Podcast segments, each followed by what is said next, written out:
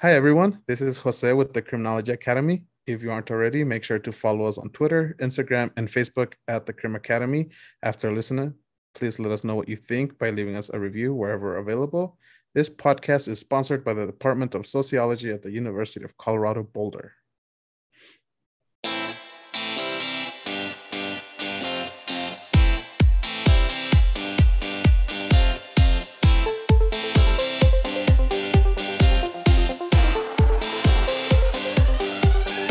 Hi, everyone. Welcome back to the Criminology Academy, where we're criminally academic. My name is Jose Sanchez.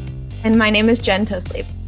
And today we have two guests on the podcast, Shannon Magnuson and Brandon Tregle, to talk with us about dissertation proposal and prospectus defense. And this episode is a part of our grad life series. Shannon Magnuson is a doctoral candidate at George Mason University. While completing her dissertation, she worked as a research associate at the National Institute of Justice before taking her full time position with the Justice System Partners. Currently, she has completed and defended her dissertation while working as a research associate for Justice System Partners, where she works on several large grants investigating deflection, pretrial, custody, and community correction strategies and interventions. Her interests focus on building content and tools for practitioners to improve their understanding, willingness to adopt, and use of evidence based practices. Brandon Tregle is a former police officer and legal advisor for a large police department in Louisiana. Currently, he is a doctoral candidate at the University of Nebraska Omaha School of Criminology and Criminal Justice. He has a Juris Doctor from the Law Center at Louisiana State University. Brandon's research interests are focused on policing, specifically evidence based practices, body worn cameras, and use of force. In exciting news, Brandon has accepted an assistant professor position at the University of Texas San Antonio starting this fall. Congrats, Brandon. Thank you. Yeah, we know a few people at UT Austin. So that's a great landing spot. So, right. Yeah. Thank you both for joining us. Congratulations to Shannon once again for defending her dissertation. That's super exciting. Yes, thank you so much. All right. Well, we're excited to have you both on here. Both Jose and I are currently in the process of writing our proposals. So this conversation is mm. very relevant for us. So we will start with questions on writing the dissertation proposal and then move into questions related to the actual defense. And then end the episode asking Shannon and Brandon questions about the steps they took after their prospectus defense. So, Jose, why don't you get us started? Okay, thank you, Jen. So we've finally arrived at the point where you have to write and propose a dissertation, right? And you have to defend this proposal in front of your committee. So let's start by talking about what the requirements were for you both regarding your proposal. In my program, you have to complete your comps first. We have two comps.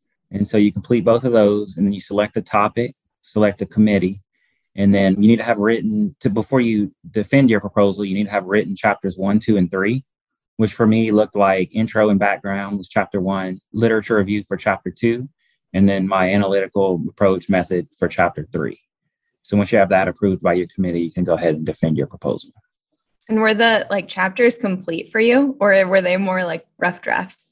By this time, my committee had mostly approved them. Everything was in place. I still got a little feedback after the proposal where I went back in and kind of cleaned up.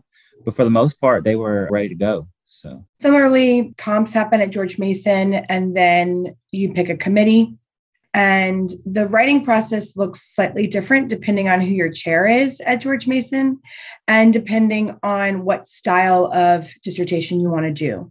So you can do a traditional long form, it sounds kind of like what Brandon did, a long form dissertation where you would have basically one data source answering multiple questions. You can also at George Mason do a three paper series instead, where you effectively write three publishable papers instead of three chapters. And because of that, the form and function and format is distinctly different. So it depends kind of on two things then. First is which way you're going at Mason, if you're going long form, if you're going three publishable papers. And then on top of that, who your chair is and what they prefer to see. So some of my colleagues at Mason sound like very much like Brandon. They had all three papers written for kind of your intro, your lit review methods, and analytical approach. For my specific dissertation, it looked a little bit different because I chose the three paper option. At the point in which what I developed essentially was an overview of the statement of the problem, the questions I was asking, and the distinctly different data sources I was using, the lit review for each of those three questions, and then the analytic approach for each of those three questions. So in total, it probably looks the same size as Brandon's, but I would say each of the actual three part series are much shorter. Think more of the size of a publishable pace, paper than a full dissertation. Did you use three different data sources then? Yes. Well, yeah. I had a total of five. I'm sure we'll get to that here in a minute. Yeah. But okay. yes, I did. Okay. Oh man, I can feel my anxiety going up just thinking about that. yeah. Yeah, I think it, well, at least in our department, we have a little. I think it's more like how it is at Mason. We kind of can choose our own, like how we want to do it, and yet it really is going to depend on your advisor. And like I know ours is like, don't give me like this 300 page behemoth, but we had students that were basically writing books and so their dissertations were like 400 pages which is a lot. Yeah. I would not want to write 400 pages but yes i think to your point jose i think it was a little bit of choose your own adventure so to speak at mason and a little bit about the presentation of what you ultimately wrote was very organic to the questions you were asking and the data that you were asking that there was no real form or format that was expected. It was just for you to work it out with your chair. And then when you presented it to your committee, it then just needed to make sense. And as part of your defense of your prospectus, explaining why that form makes sense. All right. So, how far in advance then did you start to actually think about your dissertation topic and what your dissertation may actually look like? I started after my second comp. I had a few other projects lined up. I think we'll probably get into that too. But I started for this topic that I settled on January 2021, which feels like a long time ago now. But yeah, it's been a, a little over a year now. I'm going to say maybe the year before. So, my dissertation topic was fairly iterative off of the research I had been doing with my advisor, Dr. Rudes. So, she and I had collectively and another faculty member at Mason collectively had an undergraduate research grant, which effectively means you hire undergraduate students, you teach them the process of research. That project was in solitary confinement. And prior to that, there was another project we were working on in just general population of prison. So the two projects, while I was doing that work and helping to lead that work and do data collection there, things started percolating in the institutions and prisons I was in that I thought were really interesting. Things were happening. The organization was changing. And then ultimately, I think I said to my advisor, Dr. Rudes, hey, that was really interesting. I think I'd like to go do that as my dissertation topic. And then she's like, okay, let's find a way to make that happen. So it feels like maybe a couple of years, but it wasn't like I woke up one moment where I walked in the door saying, I really want to do this for the next four years of my life. I think i it just became a real iterative process of saying this seems really interesting. This seems like unexplored. No one's talking about this. I think that's what i want to go do. Yeah it makes me feel better because planning on defending next year and i'm like just working on the proposal and everything so there are some people that i've heard be like oh i don't know i've been working on it for four years i'm like okay so on that note have either of you had to change or kind of modify your idea as you've been working or as you were working on your proposal? I had a few other ideas first, and I had a few projects in place with some police departments that I was working with. And then when COVID hit, those projects kind of went away. People weren't going into the office, funding was lost, things like that. So this program evaluation that I ended up settling on kind of fell into my lap right at the tail end. And they asked our university to do a program evaluation for one of the police department's new community outreach programs. And so I settled on that. And like I said, it started around January 2021. But within this topic, I think I got from my dissertation, I got a little carried away and I was just trying to evaluate everything.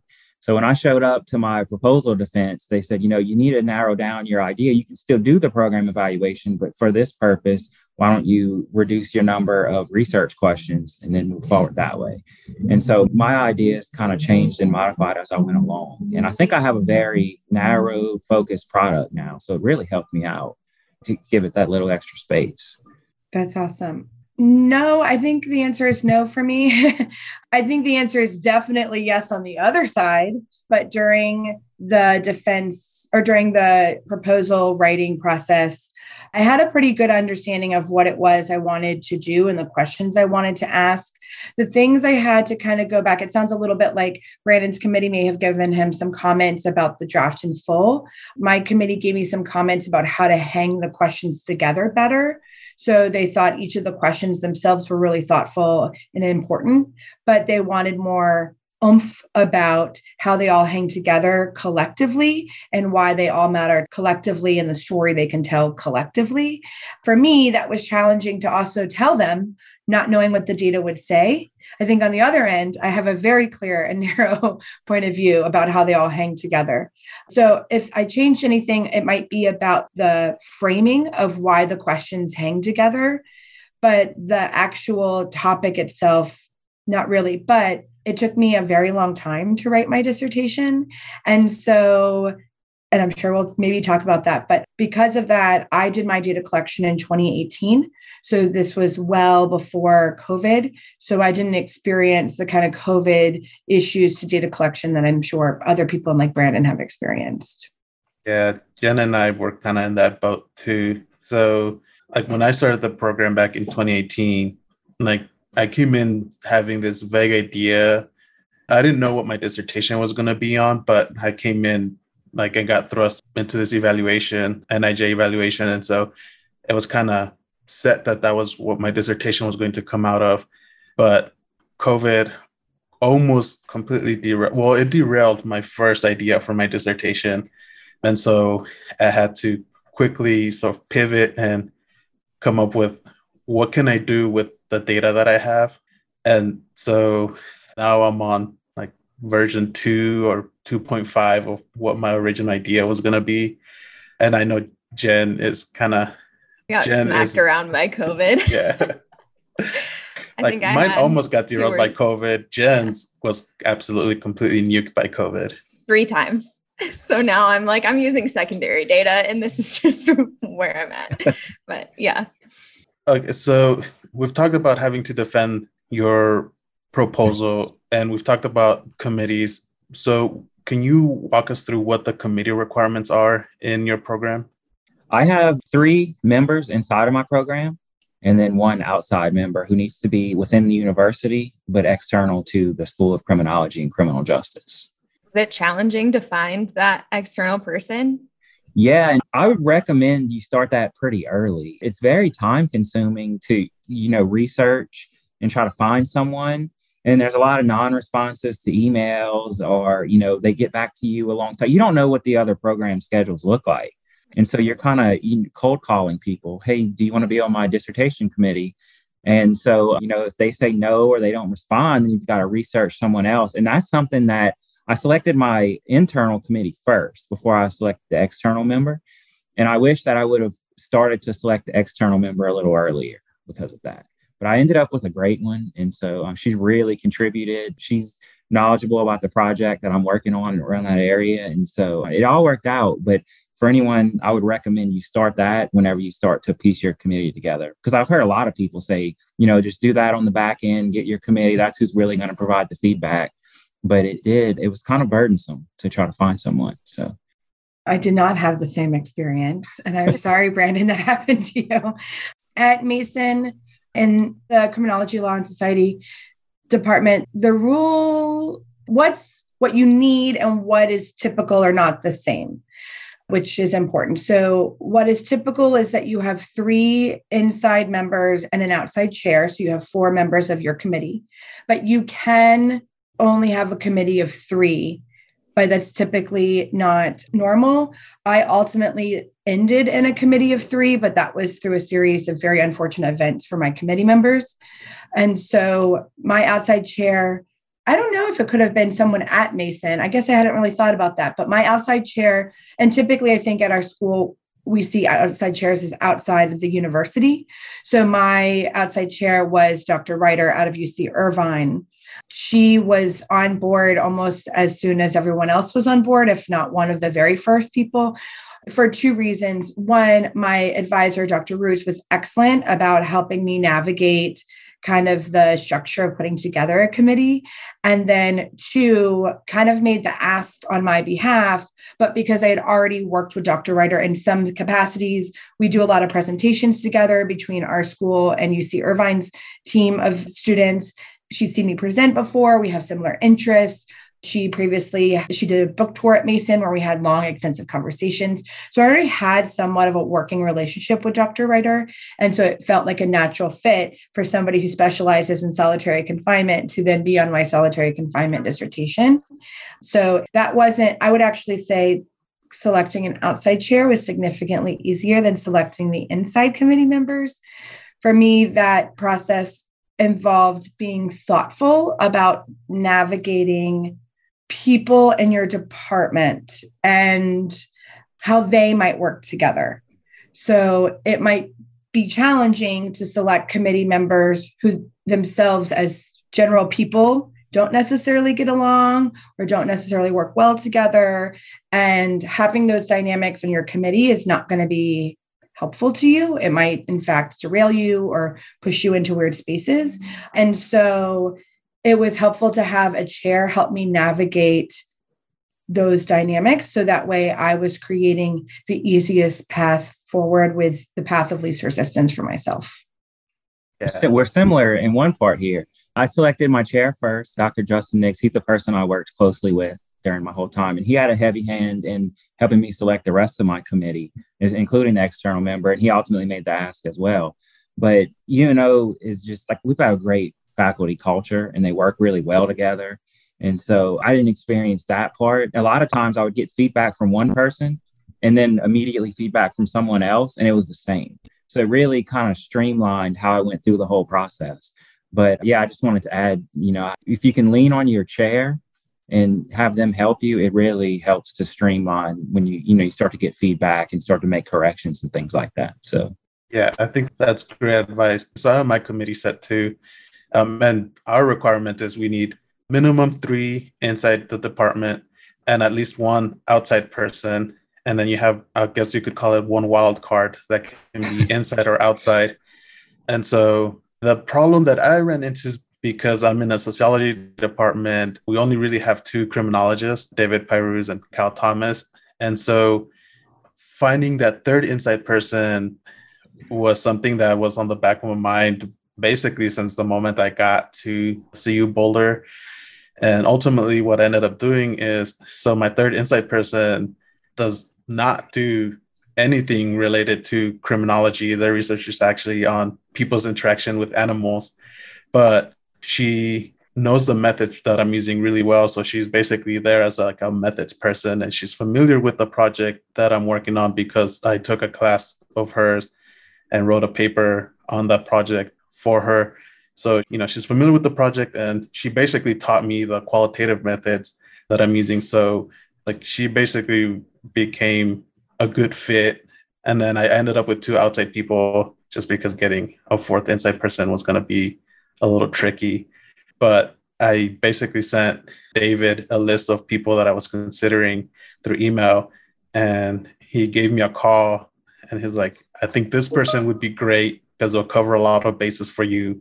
This person like is substantively a match, but their methods are not in line whatsoever with what you do or what you're doing. So maybe drop them from consideration. And so really get you know, he knows these people way better than I do. So getting his input was key to putting my committee together. I think you bring up a really interesting point though, that someone cannot have the same substantive topic area as you and understand your methods really well and that's something that's highlighted a lot at mason is choosing at least one committee member whether that's your chair and or otherwise, sometimes it's not your chair, who really understands your methods. And that can be your guiding person. So the person to kind of walk you through or help you out and troubleshoot when your analysis is getting a little hairy and you're not sure if things are going the way they're supposed to be going, that there's that lifeline that understands your methods. That's something that I don't think is was really discussed or explicit to me really in the beginning, but after going through the process and now watching others going through it, really finding someone who understands your primary methods is really, I think, important, even if they're not in your substantive area. The next thing we wanted to ask you is how did you, I know, Brandon, you kind of mentioned this a little bit, but how did you manage balancing writing your proposal and also the other projects that you might have had going on at the same time? Yeah, and I was collecting data at the same time too while I was writing my proposal, just because it was a program evaluation and that's when it had to be done. So it was a six month pilot, and so, but yeah, I mean, I tried to schedule time to write on it, and I wouldn't let that. There was no way to override that, and so, like Dr. Nix always says, writing is a habit. Touch it every day, even if only for thirty minutes. A lot of times it'll turn into more. But I treated it almost like a class because at this point you're not taking classes anymore but you're not going to not go to stats class and you're not going to sit in stats class and collect data or write other papers or anything like that so you know from nine in the morning until 12 1 o'clock in the in the afternoon i'm just writing and that's non-negotiable and so if it needed to be moved you know covid times my kids were home from school and stuff like that so be it but it would still have to be you know at least a little bit every day and if i needed to shift the time around i would do that but i think if you can block out time and make it non-negotiable it's really, you know, writing is a habit, like I said, and it's easy to let it slip by. And so as long as you're in it every day and you keep that going, it's much easier to come back and pick up every day. I think we should go with his answer because mine is not as good at all. I'm the opposite side of Brandon. Brandon seems very diligent, very routine oriented. Mine was not like that. Mine was mostly like I bought a sleeve of Red Bull and spent a weekend, two weekends, three weekends at a friend's house and just got it done.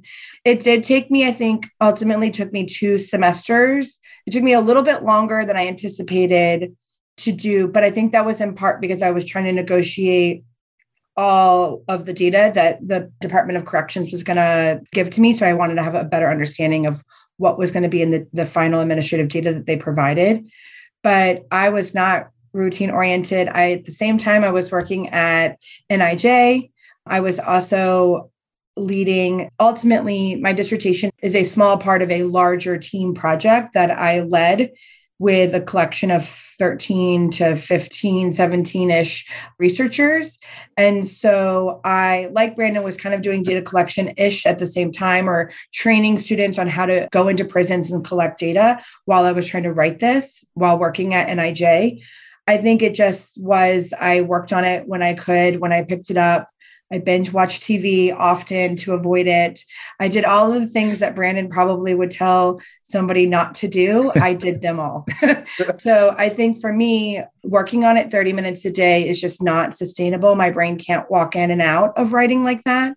So for me, it was about saying to myself, okay, I'm going to lose this weekend once a month. I'm going to spend all three days doing nothing but this and then focusing and then moving forward. But I think Brandon's answer is the better answer.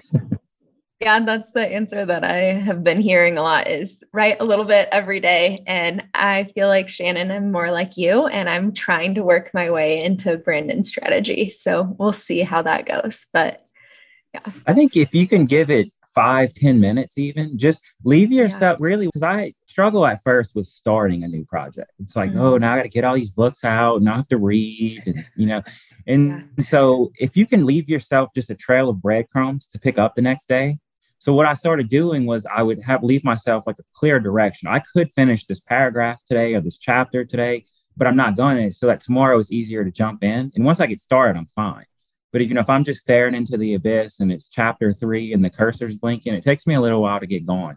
So that was one thing. I was talking to someone about this and they were trying to pick up an exercise habit. And they were saying, I just put on my workout clothes every day. I don't have to do anything. Maybe a walk accidentally happens, maybe it doesn't, but at least I'm prepared. And so I started to apply that with getting the books out and doing the stuff. You know, I, will sit here with my books out. Maybe some writing will happen, maybe it won't. And more often than not, it does. And so that's kind of how I approached it. It's easier though. It took me a few weeks to build the habit. You know, you take a break in between projects and kind of build some bad habits in. So it took me a little while, but each time that was the way that I did it. I left myself a clear path forward every time. Right. I'm going to try that strategy and hope that it, after a couple of weeks, you know, I get into the habit. Yeah, me too. Uh, yeah. Just out of curiosity, were either of you teaching during this phase of your program? Yeah. I was. And I asked that I could teach. So I, most of the time, I was either a TA or I taught one class every semester.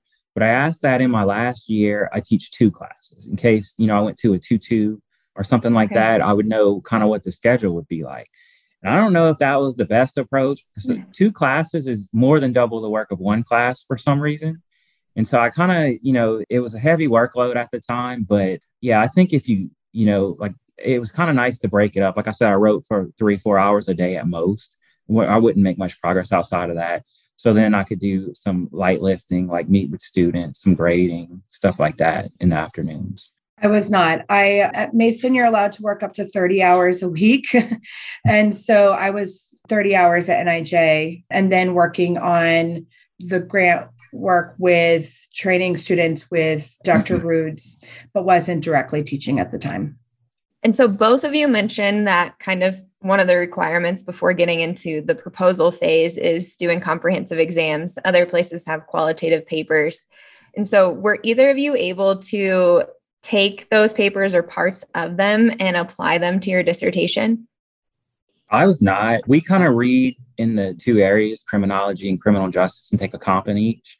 But I was really surprised at how much I referred back to my notes and article summaries and book summaries and stuff like that for the comp. So I wouldn't discount, you know, like when you're reading for the comp, it's, you know, it's kind of, you're like, why am I doing this sometimes? But if you can keep good notes, I really did like it framed the theoretical background much more than I thought it would for my dissertation. So I couldn't use the comp for the dissertation, but I did use the notes and summaries and everything. Yeah, I agree. Mason now does both comps and qualitative papers, or they call them MAPs now, major area papers. I wasn't able to use it word for word of sorts. It wasn't the same topic, but I still think that there was still some language I borrowed. I think, like Brandon, I used a significant portion of my comp prep to write some of the lit review of the major questions. So I agree with Brandon that I wouldn't discount that work as though you're only going to use it for comp and then it's going to fall out of your head and you're never going to use it again. Right. I did feel like I continued to use it. It was really helpful to have everything annotated and ready to go.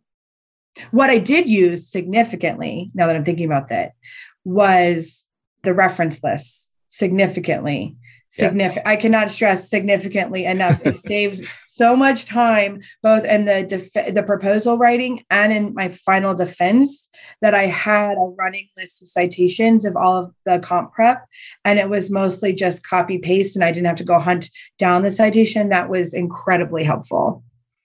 Yeah. Agreed. All right. So is there anything that we've missed or do you have any other advice for people who are like working on writing their proposal or any advice for like work life balance during this time too.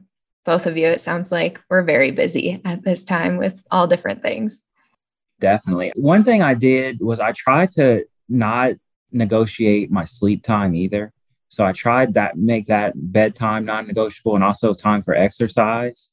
I noticed on days that i wasn't as disciplined with that, I would also lose the discipline on writing and stuff like that. So it ended up being productive, even though it feels like, you know, a few hours that you could have spent making progress.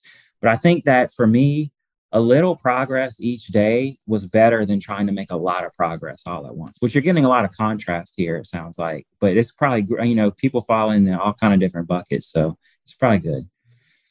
I feel like I need Brandon to be my life coach. Yeah. I feel like yeah. that too.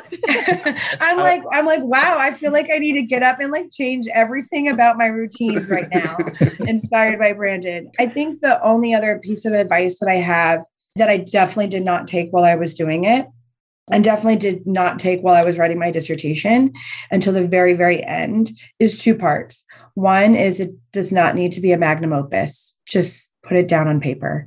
Everyone is a very smart, intelligent human being, and they didn't get this far if they were not.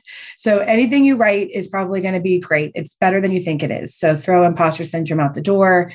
Just put it down on paper. That would probably be one. The second is that, and maybe Jen, for you, this might help you get through it a little bit too, is that it will likely change. At least for me, I started here. I have all this data. I had five data sources, used two at the end of it.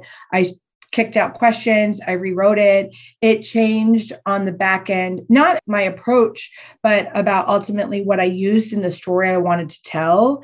And I think the earlier you're willing to be flexible with yourself about what it is, the easier the process will be for you. So know that what you write in your proposal might not happen for lots of reasons more covid issues more data issues more whatever. And the sooner you come to terms with the fact that everything will continue to be in flux i think the easier the process will be for you. Yeah i agree with that. And i mean like you know it sounds good when i'm talking about it now but this process was dirty for me too. And i mean turning in, you know, a version only to find that I had several grammar errors in it. Or at one point, I did a replace all for deviance, and it replaced the name of the theory for defiance for some reason. And so I completely had the wrong name for this theory seven times, I think. And I mean, I was just mortified by stuff like that. So it's just about, you know, continue moving forward, continue to make progress. And like she said, everyone's smart. They know you can do it. And so you just have to get it done. Yeah, I think the best piece of advice that I got early on in the program, and this gets to what Shannon was saying, was you know, a dumb paper is the best paper. I can't tell you how many times I heard that from so many people at conferences, my advisors, everyone. Just yeah. And it sounds like both of you agree with that. So yeah, I think I mean I'm a little rough and raw because mine is just over. And so there was definitely a moment towards the end of my dissertation writing where I felt like I was just smashing the keyboard with my palms. And whatever came out was what I was going to send to my committee. And I hope that it was like comprehensible. And so I think there is just a moment where of course you, everyone wants to do really good work and we don't want to have a replace all situation that is mortifying. So i'm with you. I feel i'm with you. We can sit in that mortification together. I think ultimately giving yourself grace and telling yourself like what you produce even if it's not the best version of it because you ran out of time or because you're on a time constraint. I had my feet put to the fire for mine because i basically was timing out for some things. And so ultimately just leaning in and just getting it done. And it sounds like, but I want to make it better. I want to put my best foot forward. And ultimately you get to a point where you're just, you're okay with whatever came out that day. I was similar and I just kept trying to improve it and kept trying to improve it. And then they were like, you know, it's due. You're going to have to give us something. And so I think I may have even made it worse. So I spent so much time on it. But one thing that I think comes out here in talking to other grad students, if you can kind of form a circle, you'll see that everyone's going through the same thing. Everyone's having grammar errors and can't believe they just turned this thing in. And it's coming out, you know, we're all going through it and you're not the only one. It really helped me to kind of move past a lot of the issues I was having with submitting something and things like that. So, right. So we're getting kind of starting to touch on this, but at what point did you finally feel like okay like this is it. I'm ready to defend this. Was it just when you got an email from your advisor or was there some moment where you're like that's it like there's no more that i can get out of this. Let's just get it over with. For me it was a little both. I got to the point like shannon said i have to submit something now and i have to defend something or else i'm going to miss the deadline. You know it was done. I was just trying to continue to do more but mm-hmm. it always felt like it could be improved. But I did notice that I hit a point where I was kind of spinning my wheels and it was time to put other eyes on this and start to incorporate feedback. So, like she said, I submitted what I had and went with it, and all worked out. yeah, I mean, I think just the same. I think when I was done writing, I felt pretty good about it. I had spent a lot of time with it. I think there's two other things, though, right? Is that no one's going to know this as best as you know it, right?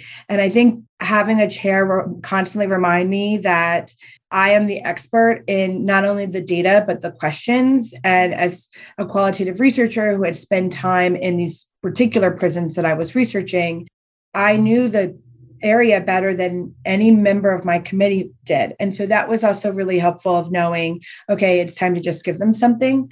I think the other thing for me that happened, and it feels natural, isn't that I felt like I experienced imposter syndrome. Like I felt very confident and capable.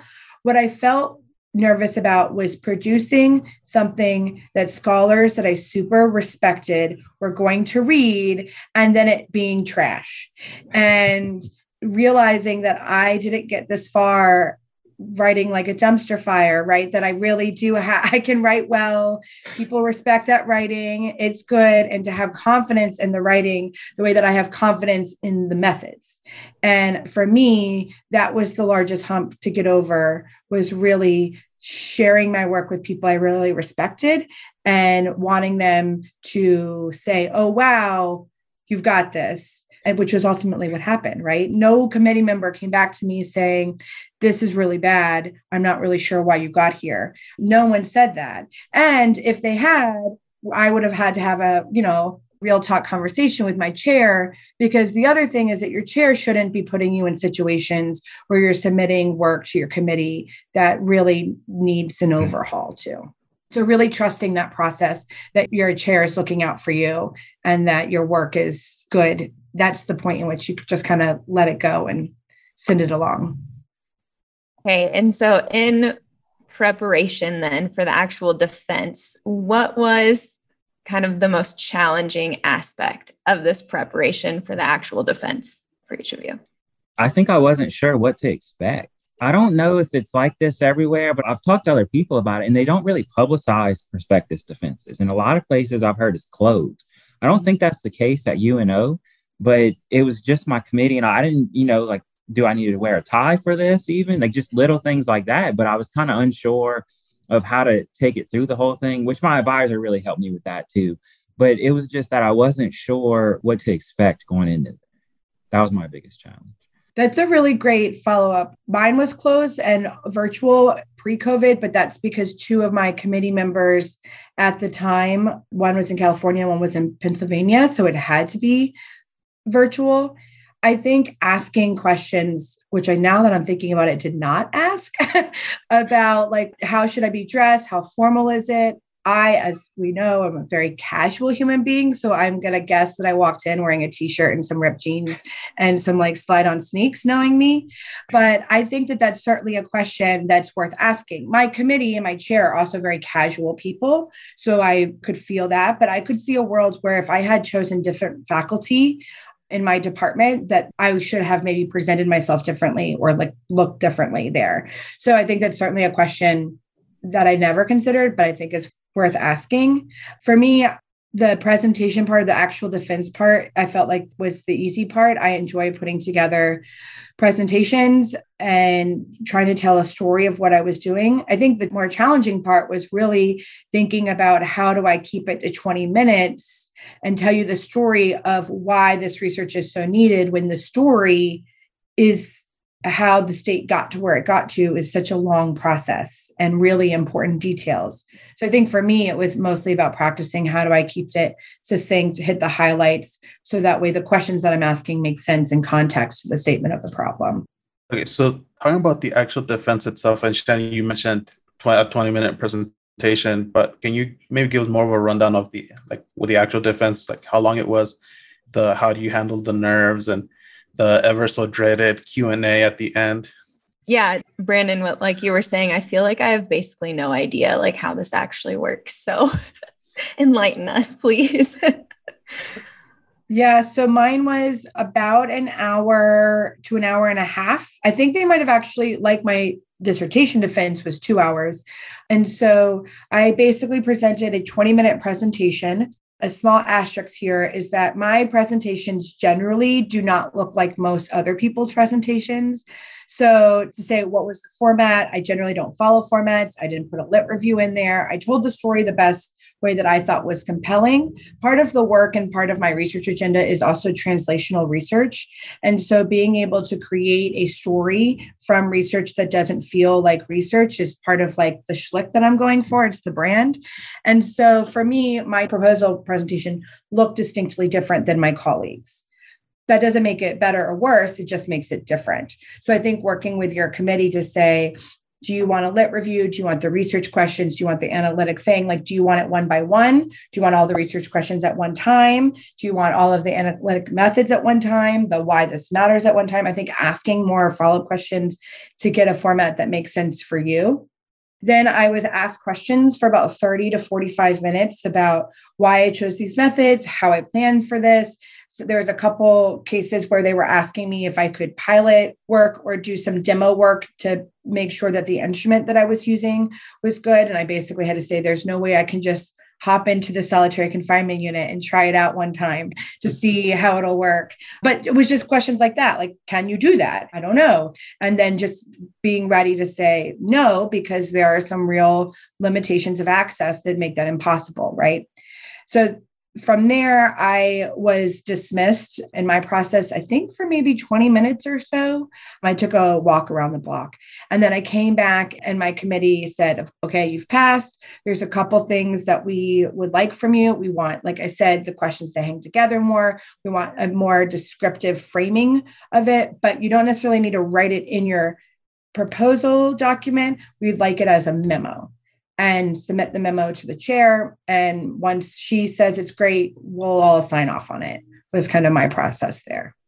Mine was very similar to that. I was given a lot of latitude in how I presented it. So I just kept it very structured. I walked through each three of the chapters, told kind of the story of why the program was started, the background, relevant literature, and then I went into my research questions and how I plan to analyze the data. It was helpful because I'd already started to analyze the data a little bit but mine lasted about 35 minutes. And then I had 25 minutes of questions and feedback, things like that. And then I had to leave the room. I think it was 10, 15 minutes. And then I came back and they told me that I passed, but they did want to see, like Shannon said, the same thing narrow the focus, hang the questions in there better, structure everything towards the question. Cause I was just like, I really wanted to evaluate everything, which will have to be done later. You know, I can't have an 800 page dissertation and so I think they saw the trap that I would have fallen into. And so they said, you know, really try to tie everything in better. Maybe you need to remove some research questions. I got basically the same feedback that she did. And so for me, it was to put it into the final product and send it to them that way once I finished the dissertation. All right. And so we've asked about the challenging parts of this. For each of you, what was the most rewarding aspect of going through the proposal defense? For me, it was the boost to keep going after. It was kind of, you know, like now I have something to show for it. I've been writing for six months on the, while collecting data and trying to balance all of these things.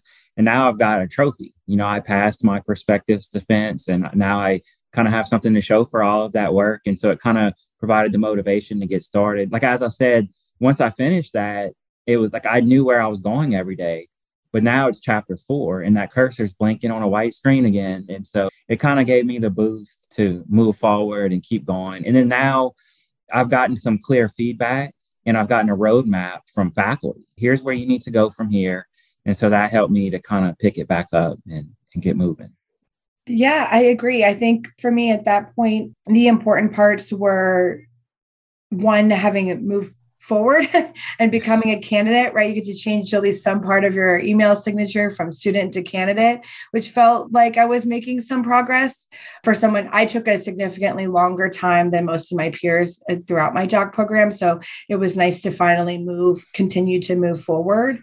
I think also one of the rewarding parts was that a lot of my faculty members had told me this is a really ambitious dissertation. This is very large. And your chair is telling us that you can do it. So we're going to let you do it. But we suspect you might have to scale back. So it's okay if you want to come back and say we're scaling back. And at no point did I come back and scale back. I collected all five data sources, I did it all. And then I told them what I was going to present to them. And that was a really rewarding process for them to say, this is a really bold dissertation to be doing we have faith in you and we'll we'll support you if it works out or if it does work out. And so i think that was also really nice to be supported by faculty again that i super respected who thought it was ambitious who thought it was challenging and then to rise to the challenge that i effectively set for myself. All right so now you have kind of this boost in motivation. You've defended your prospectus you've passed what then were the next steps? Brandon you hinted at you know this blank screen again but kind of what steps did you take to move forward? The first thing i did was i took a step back and went back and incorporated all of their feedback first just to make sure that everything i did after this would stay relevant. So i went back i made all of my corrections. I was you know like i said you have clear feedback you know where you need to go from here so that process wasn't too bad. It wasn't as bad as, you know, starting over again. So I put all the feedback in, I made the corrections, I removed some research questions. And then honestly, chapter four was my results, chapter five was my discussion, and then I had a short conclusion chapter. And that was kind of fun after because now you're talking about what you found. And I think like speaking to both of us, you can hear the passion coming through. Even we're not even telling you about our projects, and you can see how much we really enjoyed working on it. So now you're getting to tell, and Dr. Nix told me that was going to happen, and it did. It was, you know, you're kind of just you can write and you're you're free again. It's almost like after you finish comps and you get to pick up something that you want to do, and so that, that really happened for me. I was expecting Brandon to give us a very structured answer about what he did next. I did a little less than that per usual, it seems like. I didn't touch it for a little while because I didn't want to see it. But I was doing data collection. I defended my proposal, I think in February of so, and my data collection started in June. So it made sense for me to kind of pick it back up in the end of March and April to start doing logistics for access into the prisons I was going into. And so it gave me at least a month time frame to do other things, work on other projects feel you know proud that i finished it and have some space and distance from it. And then to brandon's point feel excited to pick it up and start running with it. I think if i would say to do as i say not as i do that if i were to go back perhaps i could have also been doing a bit more framing a little bit more lit review framing about some of the questions that i ended up selecting However, at the end of it, I didn't know. It's hard to say because at the end of my dissertation, I didn't know which data sources I was going to ultimately end up using and the story I was going to end up telling until I was already so far along. So to have written some other parts to kind of put them together in the process for me would have been very challenging. I might have actually just redone work that I had already done. But if you have a fairly straightforward secondary analysis of sorts, like that might be something that you could work on at the same time. I think for me, it was just mostly having a really detailed, this is the only thing that feels Brandon like about my journey, I guess, was that I had a very detailed list order of operations.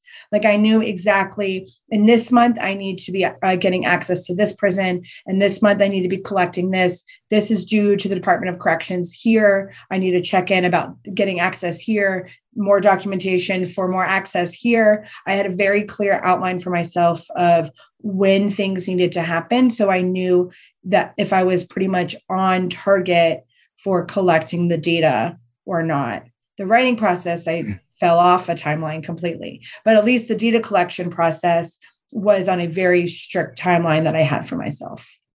Yeah, I had very similar situation with that. There were low hanging fruits that I could have measured and they would have been so great to add in, but then I risk losing control again and going into too much. And my committee, you know, offered some of it. They're like, you know, you're already doing this if you just add it in, but then you have to go back and change the literature review and everything. And I, it was a little like, I didn't feel satisfied that I skipped on that but you know i think that you have like shannon said you've got to make some decisions make some tough decisions and move forward. And that's kind of what happened with me. So i guess my advice would be like shannon said celebrate. But for me it was just don't do it for too long because those bad habits are habits too. And so I, I moved into my corrections and started going. At this point like in contrast to shannon i was slowly collecting data. Now i had the bulk of it done. And at this point, it was just some qualitative interviews that occurred once or twice a month.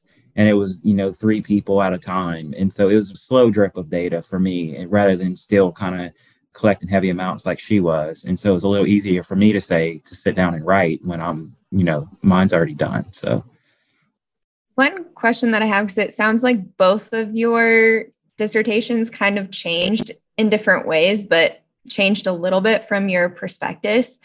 Is that something that like you have to go back and check with your chair or your committee about, or are those decisions that you like primarily make on your own?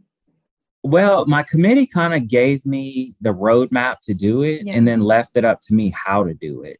But I did expect to kind of get more feedback after about like you did mm-hmm. this wrong but i didn't get you know it worked out but they told me kind of like shannon said tie it all in better narrow the focus and so on and left it up to me how to do that. So it was nice to stay in control of it but it was they were more like guardrails instead of like you know leading me to water.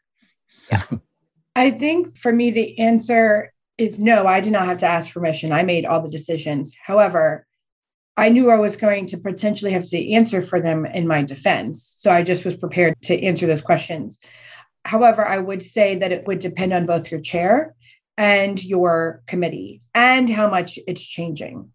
So, for colleagues of mine or peers of mine, I know that they had to substantially go back to their committee because their ends were significantly less than they said and that changed significantly what was happening for them. In those cases they had to have a conversation with their committee.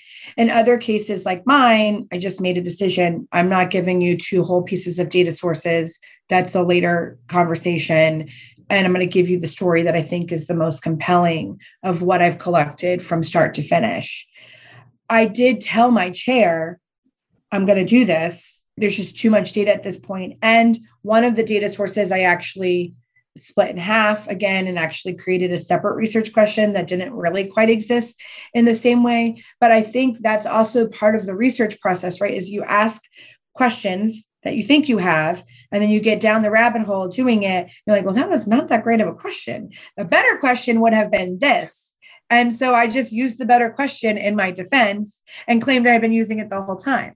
But, you know, I just told them, I said, like, look, this is what I started with. But as I did this work, the, what you wanted from me was clarity on how these things hang together. I now have better questions now that I understand it more. These are the questions I'm using. This is the questions I'm answering. And my committee did not have a problem with it. They thought it was more compelling. But I would say that it would depend on how much it's changing and your chair and maybe the dynamic of your committee of how involved they want to be how much they don't want to be involved and i would also say if you're using someone's data on your committee so some people might use an outside chair's data or something like that in those cases it might be worth revisiting yeah that was a great point in addition to the direction i got from the committee i also noticed some themes that came up in the data and so I didn't take the low hanging fruit of the things that the faculty said, you know, maybe you should add this in. But there were just things I felt like I could not mention.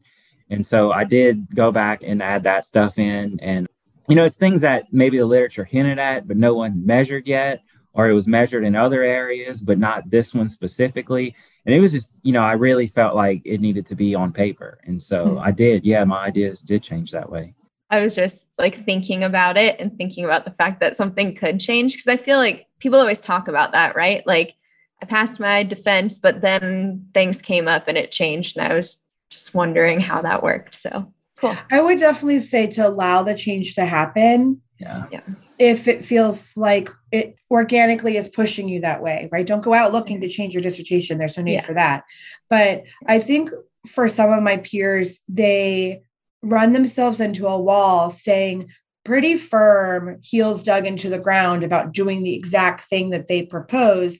And they're creating a lot of resistance for themselves instead of being flexible and just letting it be what it needs to be because that's what the data says, or that's because what the access point is, or because of you have new thinking now. And so I think that all of those things are okay. I also feel like my dissertation took a very strong organizational change lens because that's who I am and how I see the world. And I wrote that pre George Floyd. And on the other side of this movement that we've had in our country, it's very challenging to write about solitary confinement from only an org change lens and not have any race conversation as part of the process. And, you know, four years down the line, I'm writing this and saying to myself, if I don't say these other things that I know that I cannot not unsee now, kind of like Brandon's saying, I'm going to really look like I'm tone deaf and I missed the boat here. And so allowing it to expand or be what it needs to be. I think Brandon said earlier to find a group of friends that are kind of doing it with you. I have a group chat called like Get Finished and it's like ph you know ins and we all basically just chat each other complaining about IRB processes or data requirements, or I need help with this, or can someone help me format this, or where's the website for this, or and all of these things that you feel like you have to navigate alone. And one of the things that comes up a lot in that group chat is, guys, what if I need to change this like completely? And everyone's answer is, then do that. Then do the thing that needs to happen for you to get done. And so I think leaning into change is probably one of the things I would recommend on the other side of your proposal defense. Yeah. Any final words or advice or closing thoughts as we wrap up? Just, I would say, remember why you're doing it. Have fun with it. There were a lot of times where I needed to step back and get out of the books and just think of how cool of a program this is and that I'm getting to evaluate it. And I enjoyed it at one point, And now that I've read three books about it, not so much. But, you know, there was a reason I wanted to do this. And so allow yourself to kind of step back and remember the big picture, why you're doing it, and try to have fun. Let your curiosity take over. There were a few times where, especially my literature review, where I, went somewhere I wasn't originally planning to go just because I got curious about it. And then it led to, you know, great findings, like I said, in those themes that came up. So I was like, oh, yeah, I, I did read that. And then I got to go back and incorporate it. So I agree with Brandon. I feel like it makes sense. For me, I took a lot of breaks, maybe more breaks than the average bear should take. Do as Brandon says, not as Shannon does. and, but I think understanding that your mental health is really important and that separation from it is great. To read things beyond what you're working on to inform what you're doing, I think is also really thoughtful. I think the other thing for me was, and then I often share with students that I work with, is to understand why your dissertation matters, maybe to you, and identify that. So that's something you can lean on, but then understand why it matters for the world. And I think that if you're writing it with a firm understanding of why it matters from the world, the writing will come easier. I think the presentation will come easier working through it will come easier. You'll feel confident and own the space and command spaces because you have a firm understanding of why it's important for the world to know the work that you're doing. And I think I, trying to identify that early in the process, I think is really important and understanding how to articulate that at a fairly high level. I always encourage students to tweet like tell me what your tweet would be of your dissertation or tell me what your tweet would be. Like in 140 characters or less tell me why it matters. And for me in my writing process i often had that at the like the header in my writing as i was writing was like the tweet i would write for myself for that paper. So i knew constantly what the bottom line was that i was writing towards. And i think that was super helpful in the process too. Well that's great advice and that's all the time we have for today. Thank you both so much for joining us. This was a real enlightening conversation as Jen and I both are kind of setting sail on our prospectus, writing um, in defense. While we were coming up with the questions, it was like, what all questions do we have? so, yeah, thank you to both of you. This was really helpful. I'm probably going to go back and listen to it again. This would be the one episode that I wouldn't mind re-listening. I hate listening to these and mostly to listening to myself talk is like the worst. But is there anything you, either one of you would like to plug? Any projects or papers or anything that we should be on the lookout for? Not yet. No, I'll let you go. Nothing yet. The only thing I have recently was myself and two colleagues, Dr. Rudes from George Mason, who's now moving to Sam Houston State University, and Dr. Angela Hattery, who was at Mason, who's now at the University of Delaware. We published a book together called Surviving Solitary. And so it is on Stanford University Press. You can also find it on Amazon. I love a good coup deal. So if you buy it on Stanford University Press using the coupon Solitary20, you get 20% off. It's totally okay if you want to do the paperback and not the hardback. I didn't even purchase a hardback version for myself. it was too expensive. I couldn't even bring myself to buy my own book and hard copy or a hardback. So, but yeah, that's on Stanford Press too. Fantastic. Yeah, this is going to come out after that, but there's a book talk next week, right? There is a yeah. book talk. I should have probably told you the whole name of it. It's called Surviving Solitary Living and Working in Restricted Housing Units. So it's about, it uses data from two, predominantly two research projects in solitary in the state of Pennsylvania. And where can people find you? Are you either one of you on like Twitter, the Twitterverse? I took a break from Twitter for my dissertation, but I'm at B Tregle, oh. T R E G L E. I plan to pick it back up now, but I did take a break to make myself right.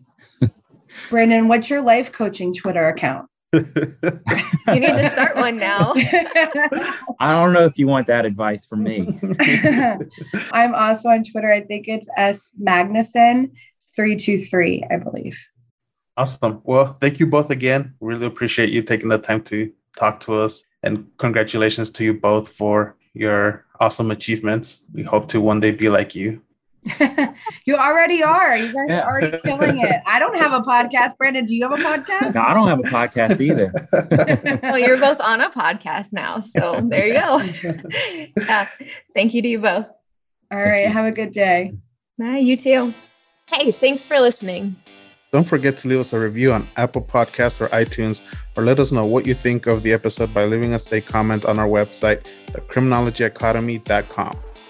You can also follow us on Twitter, Instagram, and Facebook at The Crim Academy. That's T H E C R I M A C A D E M Y. Or email us at thecrimacademy at gmail.com. See you next See you next time. time.